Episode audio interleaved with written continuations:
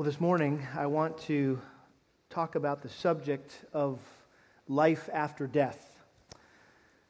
Needless to say, uh, this is a controversial topic that is typically treated with some degree of skepticism, particularly by those in the medical and scientific community. However, two years ago, the medical journal Resuscitation published the results of the largest ever study into near death and out of body experiences by scientists at Southampton University in England. After examining uh, 2,060 patients who suffered cardiac arrests in uh, 15 hospitals in the UK, the US, and in Austria, they discovered that nearly 40% of the people who survived described some kind of awareness after they were declared clinically dead and before their hearts were restarted. The doctor who led this study said these experiences, quote, warrant further investigation. Another researcher said this, quote, there is some very good evidence here that these experiences are actually happening. We just don't know what is going on. We are still very much in the dark about what happens when you die, and hopefully this study will help shine a scientific lens onto that. End quote. Well, I'm here to say this morning that there is no reason for anyone to be in the dark about what happens when we die. And hopefully, our study in God's Word today will shine a light on this critical, even life and death issue. I think one of the biggest questions that all of us wonder about, and some of us even worry about in life, is what's going to happen to us when we die? Death is something that we don't like to talk about. In fact, we do everything we can to avoid the subject. I'm sure you've noticed that our culture has even developed a list of phrases to use when someone dies so we don't have to mention the word death. We say things like they've passed away or they passed on. Sounds less harsh. They're no longer with us. In an attempt to lighten maybe the harsh reality of death, we say funny things like, well, they're pushing up daisies, they've kicked the bucket, they bit the dust, they bought the farm. And yet, witty remarks like these do nothing to change the fact that we're all going to die someday, and there's nothing we can do about it. It's only a matter of time until death overtakes us, and none of us knows when that will happen or how it will happen. The Bible says that. That man does not know his time, Ecclesiastes chapter 9, verse 12, and that no man has the authority over the day of his death, Ecclesiastes chapter 8, verse 8. But the Bible also says it's appointed for men to die once and then the judgment. In other words, all of us have an appointment with death someday, and there's nothing we can do about it. An old dead English preacher by the name of J.C. Ryle said this. He says, It's an astonishing thing that with such an appointment, any man can be careless and unconcerned. Surely none are more foolish as those who are content to live unprepared to die. Well, this Easter service is a wonderful opportunity for all of us to make sure that we're prepared to die. I often ask people if they know for sure where they're going to go when they die, where they will spend eternity. And most people I've asked don't know for sure where they're going. And frankly, it scares them. I think it's safe to say that the majority of people in the world are afraid to die. It's partly the fear of the grief and the pain that's often associated with death, but mostly it's the fear of the unknown. Well, today we're going to get a glimpse into the unknown. And I want to look with you at one of the most riveting stories that Jesus ever told, which is only found in Luke chapter 16. If you have a Bible, I would invite you to turn there now, Luke chapter 16.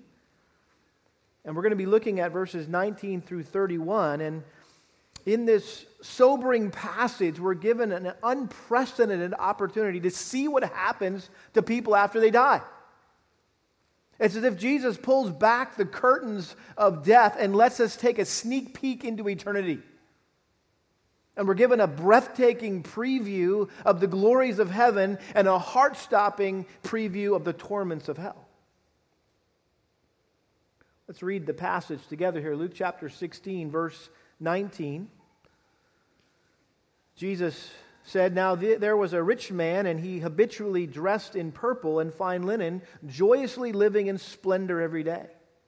And a poor man named Lazarus was laid at his gate, covered with sores, and longing to be fed with the crumbs which were falling from the rich man's table. Besides, even the dogs were coming and licking his sores. Now the poor man died and was carried away by the angels to Abraham's bosom, and the rich man also died and was buried. In Hades, he lifted up his eyes, being in torment, and saw Abraham far away and Lazarus in his bosom. And he cried out and said, Father Abraham, have mercy on me and send Lazarus so that he may dip the tip of his finger in water and cool off my tongue, for I am in agony in this flame. But Abraham said, Child, remember that during your life you received your good things and likewise, Lazarus, bad things, but now he is being comforted here, and you are in agony. And besides all this, between us and you there is a great chasm fixed, so that those who wish to come over from here to you will not be able, and that none may cross over from there to us. And he said, Then I beg you, Father, that you send him to my father's house, for I have five brothers, in order that he may warn them, so that they will not also come to this place of torment. But Abraham said, They have Moses and the prophets. Let them hear them.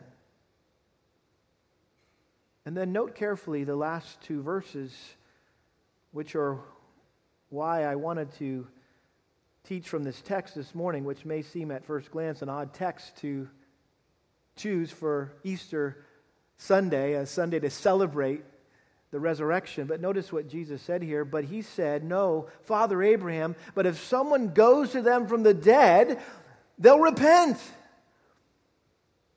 But he said to him, If they do not listen to Moses and the prophets, they will not be persuaded, even if someone rises from the dead.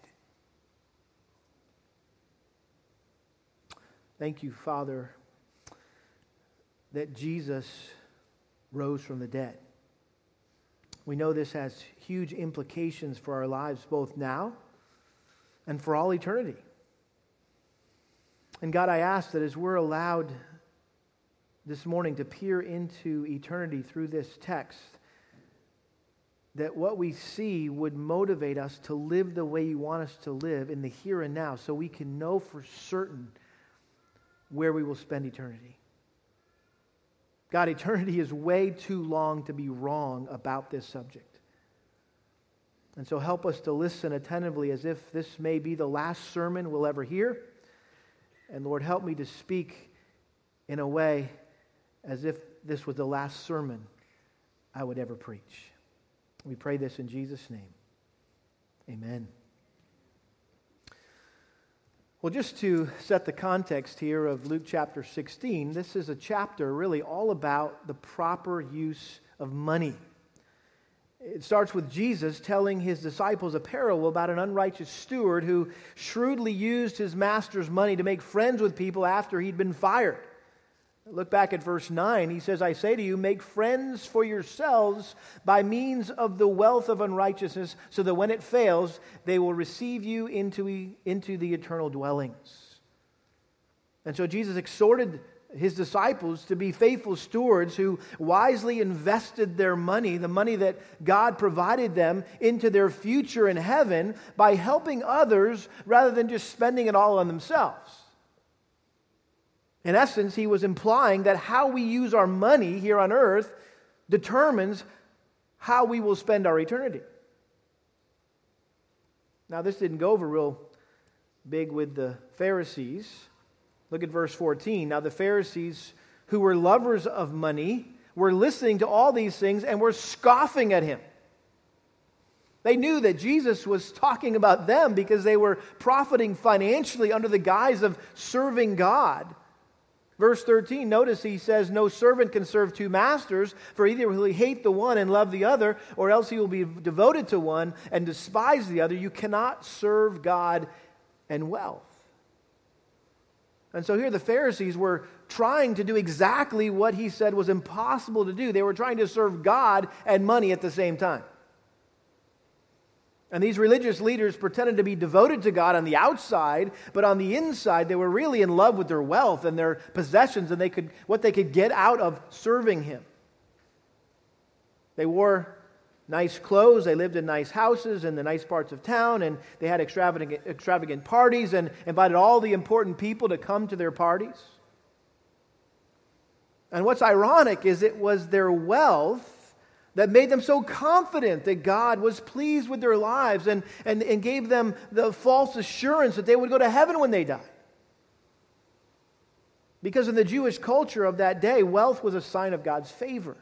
It was assumed that if you were rich, you were obviously being blessed by God for living a righteous life. And on the other hand, if you were poor, you had obviously done something wrong and you were under God's curse. And naturally, the Pharisees showed off their wealth as evidence of their righteousness. That God is pleased with us, God is blessing us. And Jesus told them that even though the people might be impressed, God wasn't. Verse 15. He said to them, You are those who justify yourselves in the sight of men, but God knows your hearts, for that which is highly esteemed among men is detestable in the sight of God. In other words, you guys are disgusting to God. Furthermore, he says if they continued in their greedy, covetous lifestyle, they would end up in hell. And that's the point of the story he's about to tell them the story of the rich man and Lazarus. Jesus wanted them to, to realize that the eternal consequences uh, of being unfaithful stewards who failed to use their money to help others, but instead they selfishly use it on themselves. He was, again, instructing them to use mammon of unrighteousness, that's money, to gain friends in high places. In other words, when they get to eternity, there will be no one there to help them out. What goes around comes around. And so, just from a surface reading of this chapter and the story we're about to zero in on here, you might conclude that this rich man missed salvation because he was not generous enough with his money.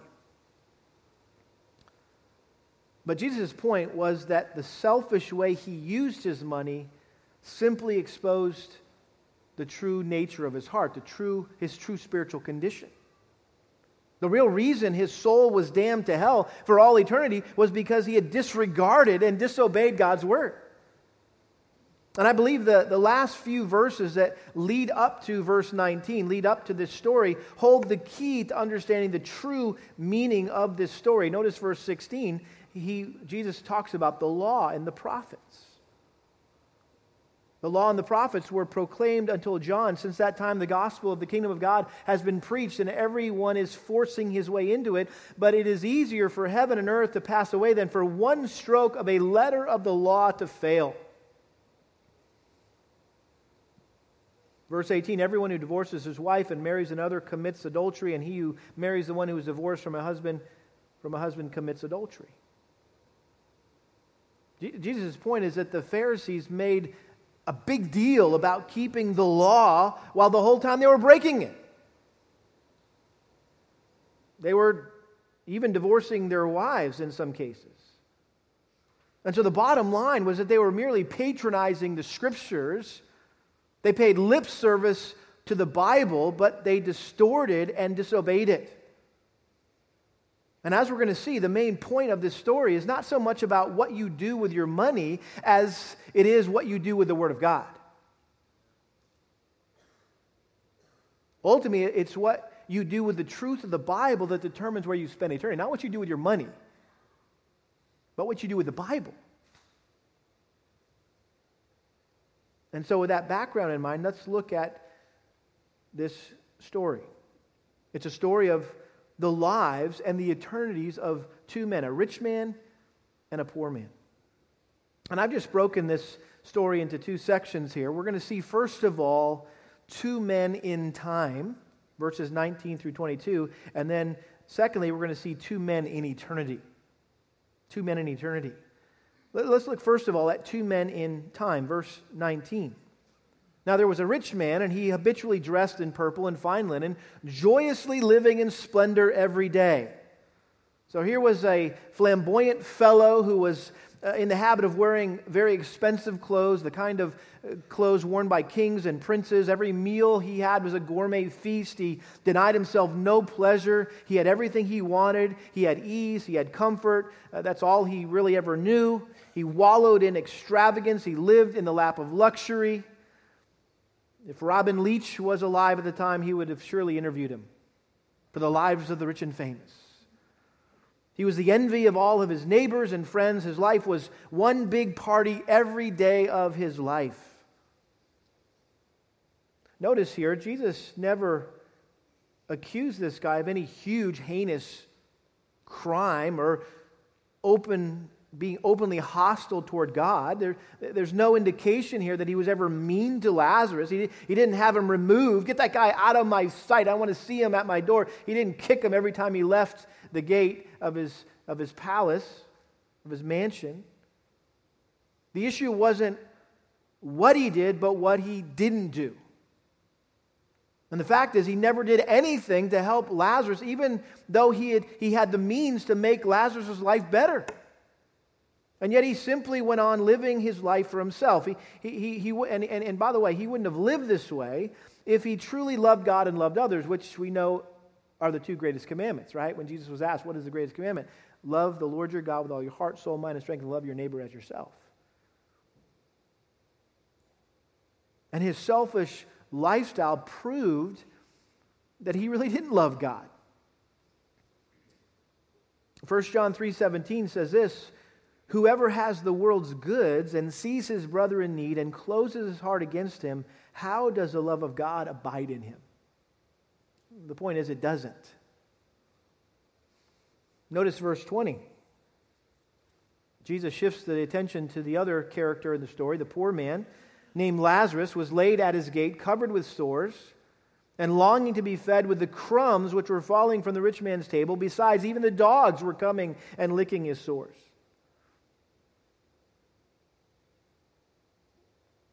We need to note something interesting here. This poor, crippled beggar is the only character in any of Jesus' parables that is given a name.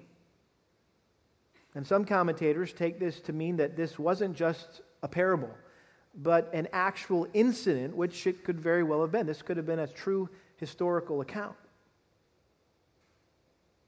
And so here was this poor man, Lazarus, who had no money. He dressed in rags. His emaciated body was covered with open sores from head to toe. He was too crippled to walk, and he had to be carried around by other people. And they would plop him down outside the, the front gate of the rich man's mansion where he would hope to beg just a few scraps from one of his daily banquets.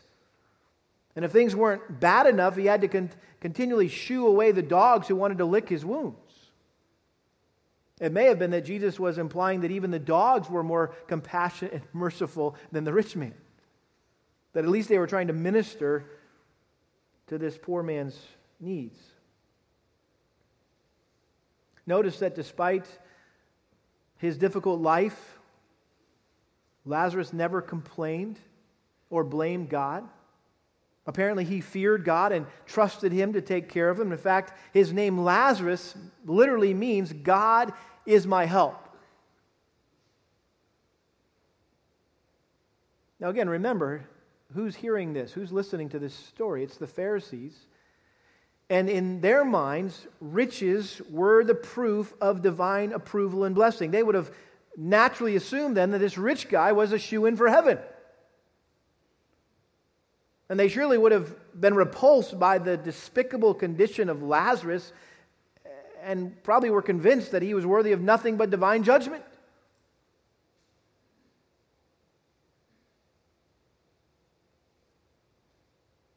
And they could have never imagined what they had coming in the story, how the story would turn. But look at verse 22. Now the poor man died and was carried away by the angels to Abraham's bosom, and the rich man also died and was buried. This is a great reminder to all of us that death is no respecter of persons. Doesn't matter who you are, how much you own,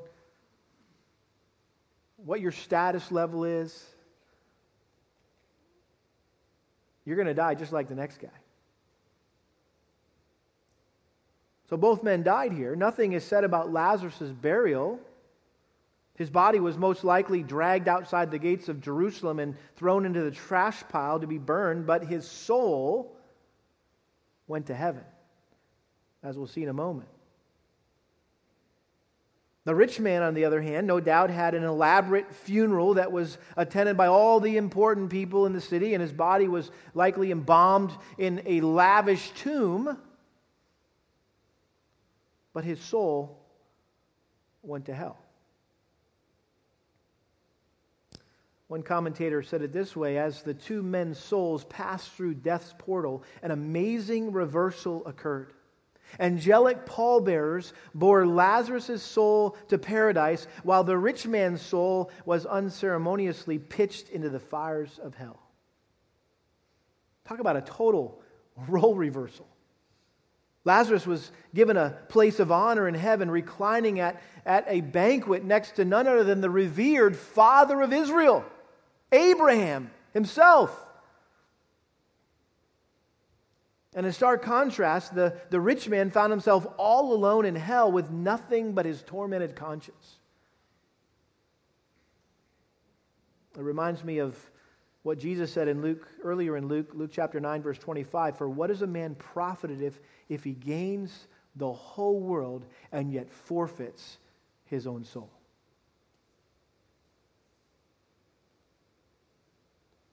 We need to understand from what God's saying here in His Word that our lives never end. Do you, you realize that? That our lives never end. We are eternal creatures who were designed by God to live forever. And He made us with a body and a soul. And while our bodies will die, our souls will live on throughout all eternity in one of two places either heaven or hell. Well, that's two men in time. Let's look now at two men in eternity. Again, notice how the tables have completely turned here. Verse 23 In Hades, he lifted up his eyes, being in torment, and saw Abraham far away and Lazarus in his bosom. And he cried out and said, Father Abraham, have mercy on me and send Lazarus to that, that he may dip the t- tip of his finger in water and cool off my tongue, for I am in agony in this flame. But Abraham said, Child, remember that during your life you received your good things, and likewise Lazarus bad things, but now he is being comforted here, and you are in agony. And besides all this, between us and you there is a great chasm fixed, so that those who wish to come over from here to you will not be able, and that none may cross over from there where you are to us. Notice that the rich man is now the beggar. And he's begging Lazarus for a single drop of water, just to, just to put on the tip of his tongue to, to cool his tongue. But Abraham refused the request. And he reminded him that during his lifetime, he had every opportunity to help Lazarus with a portion of the abundance that God had blessed him with. I mean, this guy was lying at your doorstep every day, and yet you chose to use your possessions for your own pleasure. He, on the other hand, endured many painful trials during his life, and he remained faithful to God, and now he gets to enjoy the comforts that you enjoyed on earth. And you get to experience the agonies that he endured. Besides, he says, there's this uncrossable, an uncrossable chasm that permanently separates those who are in heaven from those who are in hell. Now, I'm sure you've read the recent surveys just like I have, and they reveal that most people don't believe that hell exists. They don't think there's a place called hell. But that's not what the Bible says. In fact, you may not realize this, but Jesus actually spoke more about hell than he did about heaven. And there's some things that we can learn about hell from this passage this morning. Four things to be exact. Number one, hell is real. Hell is real. I thought maybe someone should write a book called Hell is Real. One rich guy's journey to hell, preserved here in the scriptures for us.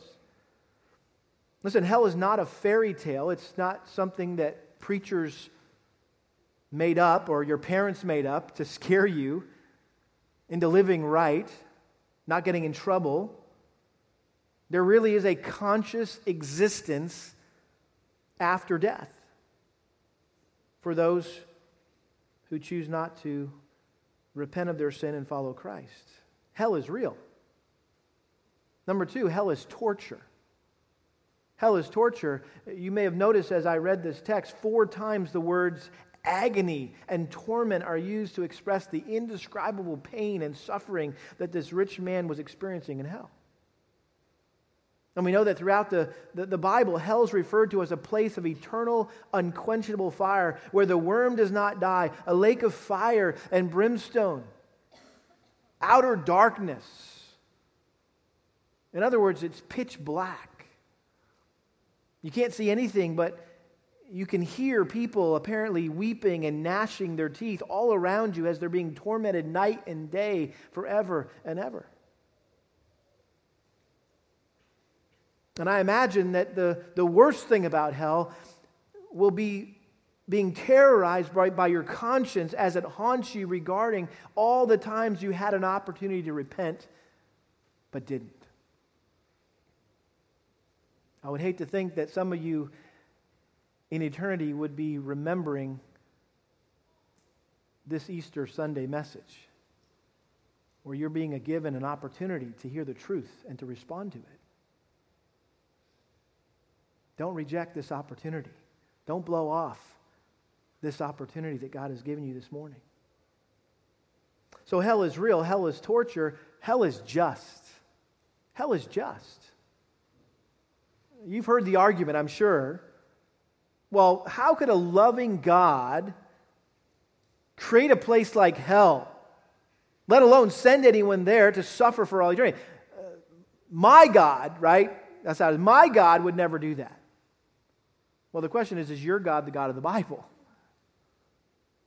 See, the first thing we need to understand is that while God is a loving God, he is also a holy God. And he hates sin and is bound by his holy character to punish it. And the Bible says that the wages of sin is what? Is death. Romans 6:23. In other words, we earn death. We work hard for it. We deserve in the same way you deserve to get paid when you work, we deserve to die and go to hell because of our sinful rebellion against God. It's only right. A second thing we need to realize is that God originally created hell for Satan and his demons, not us. Satan and his demons were in heaven. They were angels originally, and, and they refused to worship and glorify God, and they rebelled against him. And Satan actually said, I will be like God. And God said, Oh, no, you won't. I don't share my glory with anyone. And he cast him out of heaven into hell. And so hell is where people go who, like Satan and his demons refuse to glorify and honor God here on earth. And it's totally fair, it's totally just for God to shut us out of his glory forever. He's only giving us what we want. I mean, if we don't care about his glory during our lifetime, it shouldn't matter if we're separated from his glory for all eternity.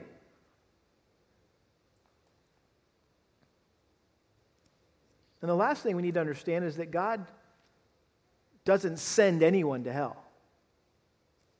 People choose to go to hell by refusing to turn from their sin and, and trust Jesus Christ as their Lord and Savior. That's what the scripture teaches. In 2 Thessalonians chapter 1, verse 7, it talks about how the Lord Jesus will be revealed from heaven with his mighty angels in flaming fire. This is the return of Christ, and he will, be, he will deal out retribution to those who do not know God and to those who do not obey the gospel of our Lord Jesus. These will pay the penalty of eternal destruction away from the presence of the Lord and from the glory of his power when he comes to be glorified in his saints on that day and to be marveled at among all who have believed, for our testimony to you was believed.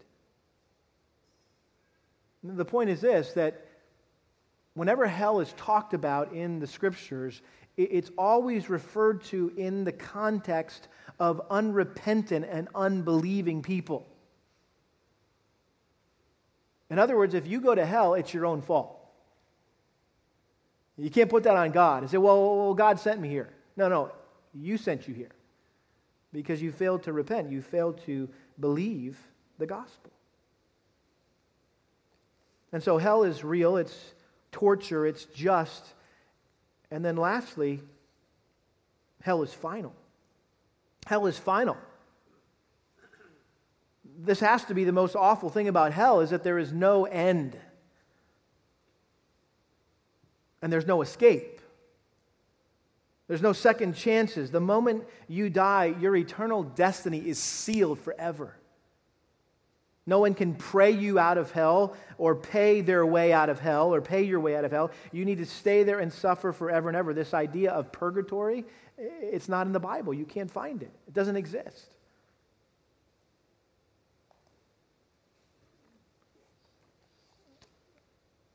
Notice verse 27 there in Luke 16.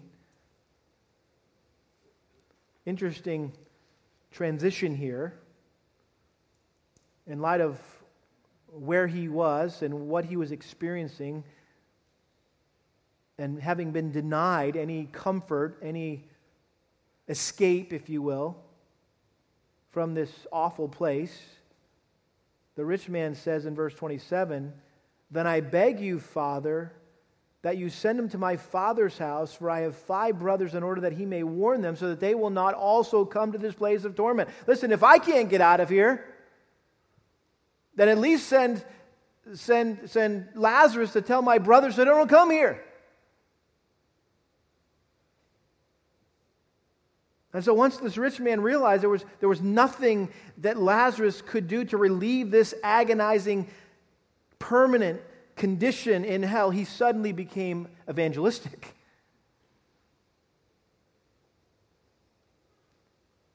And he was burdened for his five brothers and begged Abraham to please send Lazarus to warn them so they don't end up in hell here with me.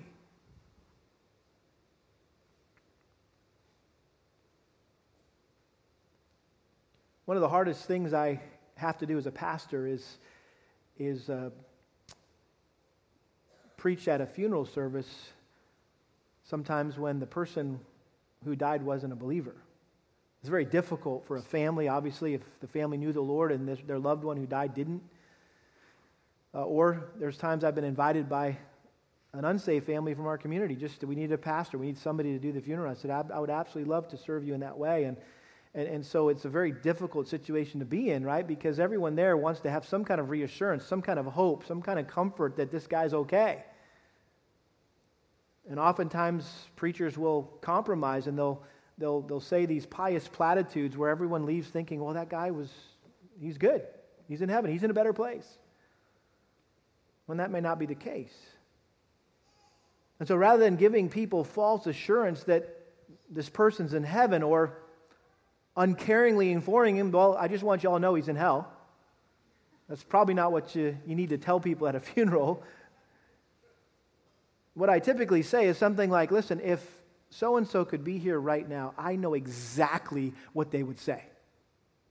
I know exactly what they would want you to know, what they would want you to hear. That's true. Whether you are in heaven or hell, right? We know exactly what you would want to say to people at your funeral. Well, this rich brother knew his brothers well. They were still living the same way he had, and they would surely suffer the same fate if they didn't repent and change the way they were living.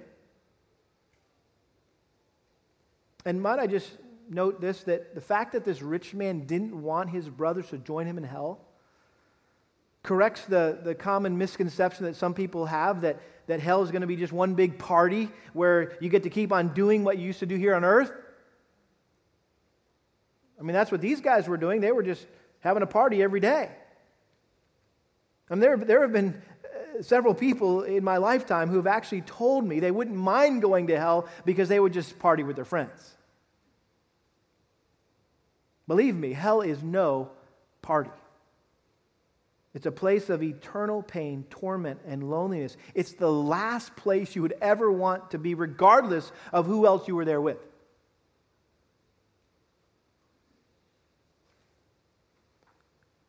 Notice how Abraham's response responds, verse 29. But Abraham said, They have Moses and the prophets, let them hear them. Moses and the prophets was Jesus' way of referring to the scriptures, specifically the Old Testament. And what he was saying was that the Old Testament contained everything the rich man and his brothers needed to know in order to avoid ending up in hell. The problem is they ignored what the Bible said. I would venture to say that the rich man and his brothers were good Jewish boys who grew up going to the synagogue. They might even have sung Father Abraham. Amen. He said, I don't know. They probably think they grew up, right? They heard the scriptures. They taught Sabbath. They were taught Sabbath after Sabbath. They heard the scriptures over and over again. They knew the Ten Commandments. They, they had probably even memorized passages from the Torah. And through their exposure to the Bible, they understood that salvation depended on them looking forward to and putting their faith in the Messiah, the one to come. And yet, even though they had learned all this stuff, they'd never done anything about it. They failed to take the scriptures seriously. They never really listened and never applied the scriptures to the way they lived their life. And the rich man knew that. The question is do you know that? Some of you who are visiting with us this morning saying, oh man, I get it. Man, he's, this preacher's fired up. He's, he's coming after me this morning because I just came here on Easter and he's going to let me have it. And no, not really, because I'm equally concerned for those of you who come to Lakeside Bible Church every Sunday. And you've heard the word week after week, month after month, year after year and you've been exposed to the scriptures, and yet you aren't really listening. You've never really applied them. You're sitting here thinking maybe you're saved when you're really not. You might be just like these brothers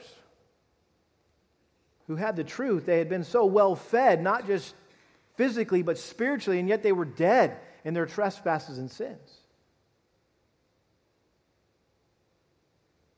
Notice how the rich man tried to reason with Abraham in verse 30. He said, No, Father Abraham, but if someone goes to them from the dead, they'll repent.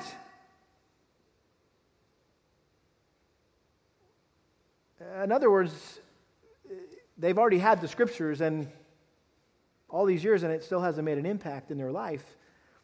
So if, if they got a visit from a ghost, Man, they, they would, that would get their attention. They will surely change their ways after that. I mean, come on, what would, what would be more convincing than seeing a dead person come back to life? Yeah, really. That's exactly the point. What would be more convincing than the resurrection of Jesus Christ? I mean, you can imagine these five brothers lounging in the family mansion, gorging themselves on fine food and drink, and all of a sudden they hear a knock on the door. And one of them goes to get the door and he opens it, and there stands the old beggar Lazarus, back from the dead to haunt them. The rich man was convinced hey, I know they'll listen to him, and I know they'll repent.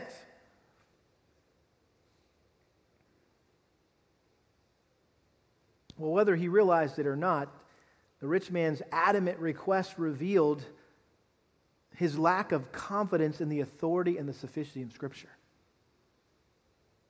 And that's what Jesus reminded him of in verse 31. But he said to him, If they do not listen to Moses and the prophets, the Scriptures, they will not be persuaded even if someone rises from the dead.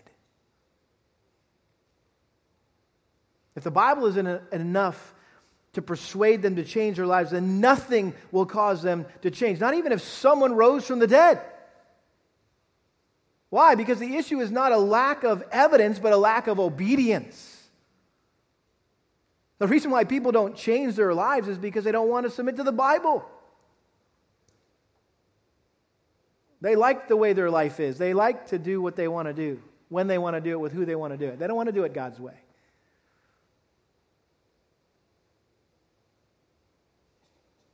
And so when you come to people who love their sin and don't want to give it up and they don't want to submit to, to God and His Word, it's not going to matter if some guy's resurrected. They, they would still refuse to repent. They would even reinterpret the evidence to make it mean something else. Well, that's not really what that means. Well, we know that not long after Jesus told this story, a man did come back from the dead. His name was Lazarus, not the same Lazarus as this story. Do you remember how the, these Pharisees, the religious leaders who were hearing this story, responded when they heard about Lazarus' resurrection? Do you remember? They wanted to kill him in order to destroy the evidence.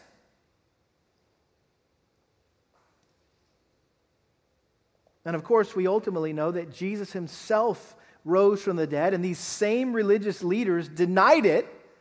And they tried to cover it up by paying off the guards who witnessed the resurrection and said, Hey, listen, give some money. Just tell them this is a story. Let's get all, let's, everybody get our story straight, okay? You fell asleep, and the disciples came and stole the body, and you don't know where it is. Okay, you got that? Okay, here you go. And we'll cover, we'll cover your butts, okay, if anybody finds out, okay? We got you covered.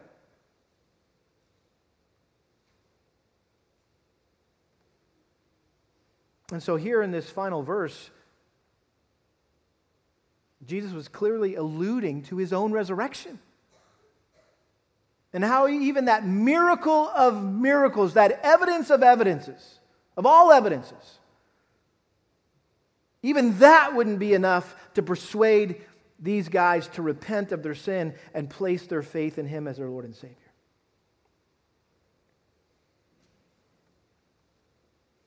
And with that concluding line, Jesus closed the curtains to the afterlife, as it were, and we're ushered back into the presence.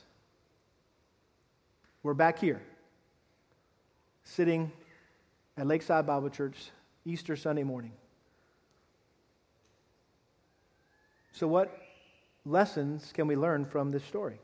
Well, there's an invaluable lesson, and that is this everything we need to know to prepare for life after death is right here. It's in the Bible. And what we do with the Bible will determine where we go when we die. That's what it comes down to. Bottom line, what we do with what the Bible says will determine where we go when we die. And if we believe and obey what it says about turning away from our life of sin, our rebellion against God, and trusting in Jesus Christ as our Lord and Savior, the one who died on the cross and took the punishment for our sin uh, to save us, we will spend eternity in heaven.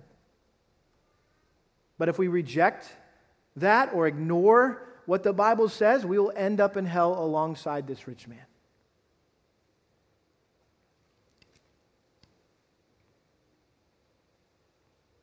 You might be someone here this morning who has always had a hard time believing. You're, you're just, you just need some evidence. You need some, you got to to see it to believe it kind of person and, and, and you're just not convinced that this christianity thing really is true and You're, you're holding out for more evidence. You're waiting for more information before you make a decision whether or not to commit your life to follow Christ. Listen, you will never find any evidence more compelling and more convincing than this thing right here. This is it.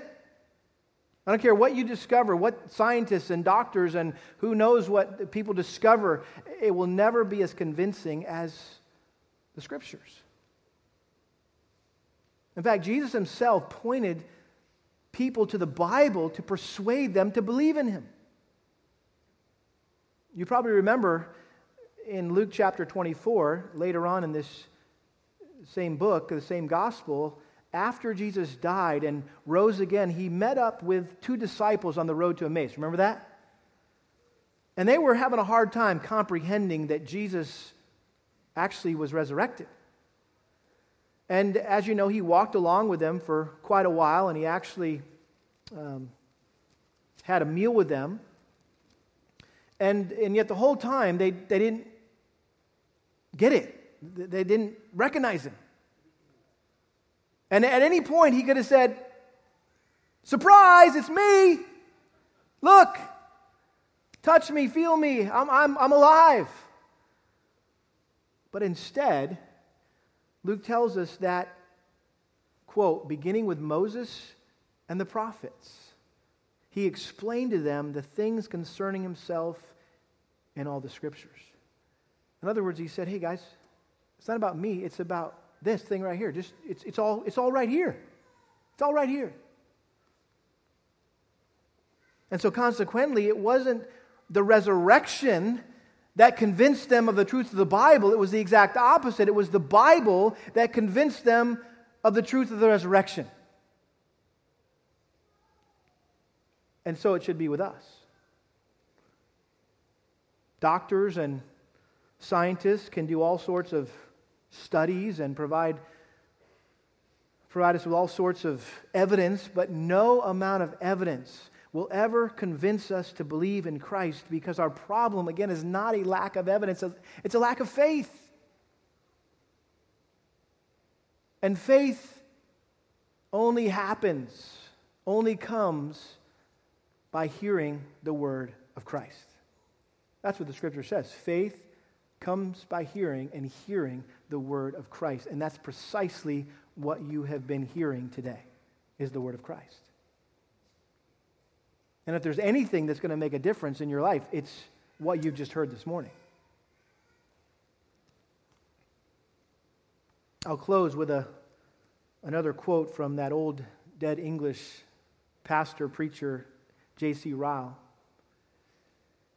In his thoughts on this text, he said, quote, this wretched waiting for something which we have not and neglect of what we have is the ruin of thousands of souls. Faith, simple faith in the scriptures, which we already possess, is the first thing needful to salvation. The man who has the Bible and can read it and yet waits for more evidence before he becomes a decided Christian is deceiving himself and except he awakens from his delusion, he will die in his sins. Let's pray.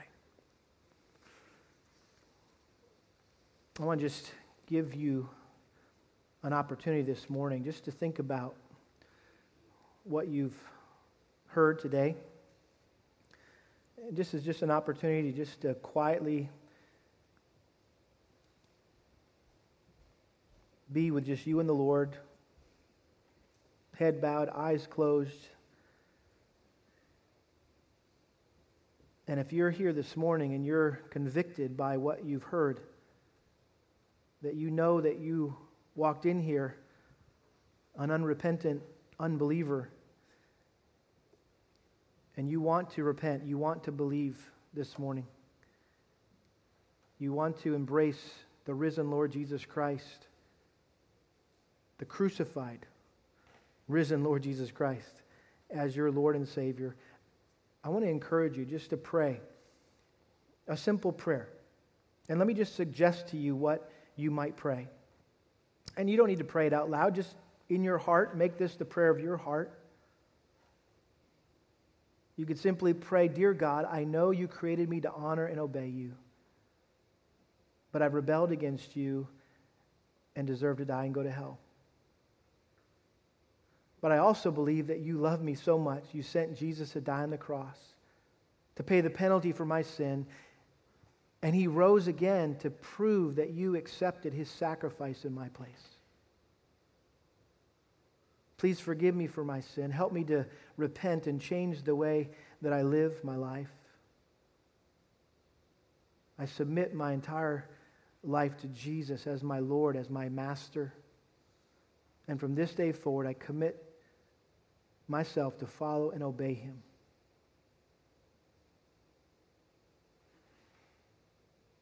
Father, we've heard the truth of your word. This morning, we've heard the word of Christ, and we know that that is the only thing that has the power to save.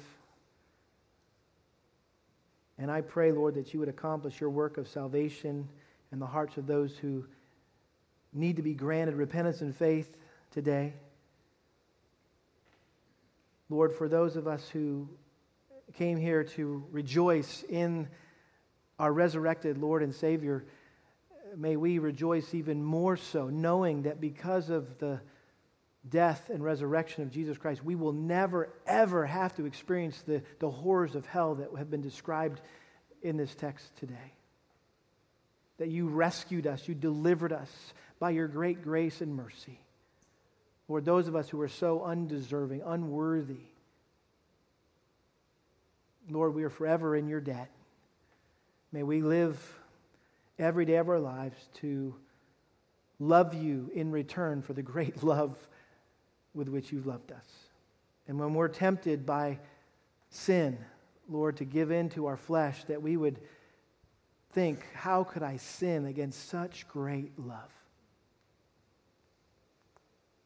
And so bless us now, Lord, as we continue to rejoice and celebrate in the resurrection of Christ. We pray this in his name. Amen.